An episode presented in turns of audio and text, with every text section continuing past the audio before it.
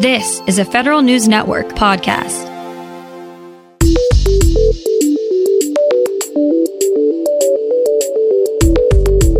Coming up on today's federal newscast, federal employees could have more optional benefits in their future.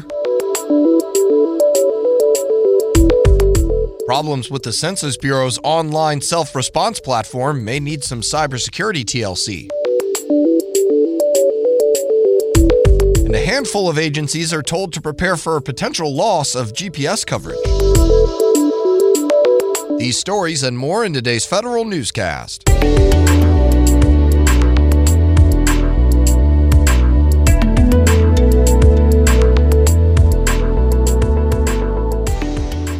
Welcome to today's episode of the Federal Newscast. I'm Eric White. The Office of Personnel Management is considering some new voluntary benefits for federal employees. OPM will ask Congress this year for authority to contract for emergency child care, short term disability insurance, and prepaid legal assistance, among other benefits. Employees would have to pay for these benefits themselves, but OPM says they would likely be cheaper because the agency could harness the purchasing power of the federal workforce. Some agencies have been offering similar benefits for a fee on their own.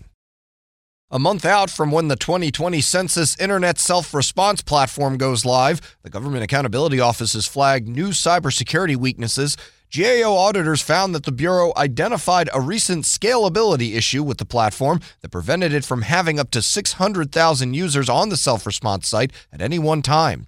As a result, the Bureau decided last week that it would use its backup systems to help manage internet self response, and auditors said last minute IT changes like that could introduce new vulnerabilities and risks.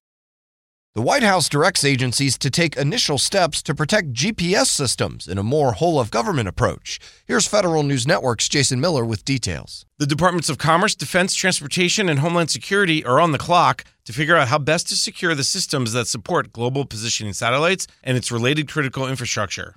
President Donald Trump issued an executive order yesterday detailing a series of deadlines to protect positioning, navigation, and timing services. The National Institute of Standards and Technology is first out of the gate with a one year deadline to develop foundational cybersecurity profiles to help manage the risks of systems that depend on positioning, navigation, and timing services. I'm Jason Miller. Brian Whitaker has been selected to be the new acting executive director of the General Services Administration's 18F organization. Whitaker replaced Angela Colter, who left last week after four years with 18F, including the last 21 months as its executive director. Before taking over as acting executive director of 18F, Whitaker was the deputy executive director of the Centers of Excellence program since November 2017. The House Natural Resources Committee has agreed to give its chairman subpoena power over the Interior Department for certain documents. The committee says it has still not received the documents it asked for on the Bureau of Land Management relocation and other topics. Interior Secretary David Bernhardt says the department has responded to the committee's information requests and that the department has sent members nearly 22,000 documents in response to their questions.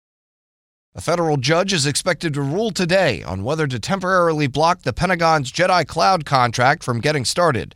Federal News Network's Jared Serbu has more. As part of its bid protest lawsuit, Amazon Web Services is asking the Court of Federal Claims to stop Microsoft and DoD from getting to work on the contract, which is scheduled to kick off tomorrow unless it's blocked.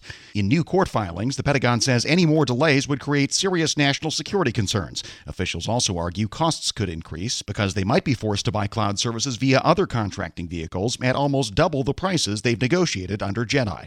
Jared Serbu, Federal News Network. With the creation of a new Space Force, the National Guard wants to set up a Space Guard, since it does conduct space operations important to homeland and civil duties. Brigadier General Patrick Cobb, Deputy Director of Space Operations for the National Guard, says the Space Guard would only be in states where there are already space components. The Army is slowing down its plans to increase the length of basic training for some occupations. The service originally wanted to give most new soldiers six more weeks of initial training. Now, engineers, cavalry scouts, and armor crewmen will be spared the elongated 22 week course. The Army did not give a reason for why it decided to put the plans on hold. The service increased its training to make soldiers better prepared for combat with near peer competitors. Reconstruction of Afghanistan has been costly, and not just in U.S. dollars. Here's Federal News Network's Tom Temin. It's also cost at least 5,000 human casualties, including more than 1,000 kidnapped or missing. That's the assessment from the Special Inspector General for Afghanistan Reconstruction. in a report on the human cost of the nearly 20 year effort. Casualties include at least 284 Americans killed, 68 of them civilians. Most of the mayhem occurred between 2008 and 2011, during what SIGAR calls the height of the reconstruction effort. I'm Tom Temin. After the two deadly collisions involving Navy ships in 2018, the service launched efforts to reach out to the sailors involved to gauge how the incidents affected them mentally. ProPublica reports the Navy was able to contact about two thirds of the sailors, and about 20% requested mental health treatment. It was part of a long term pilot program called Project Orion. You can find more information about these stories at federalnewsnetwork.com. Search Federal Newscast. Subscribe to the Federal Newscast on Podcast One or Apple Podcasts, and follow us on Twitter. Our handle is at Federal Newscast. I'm Eric White.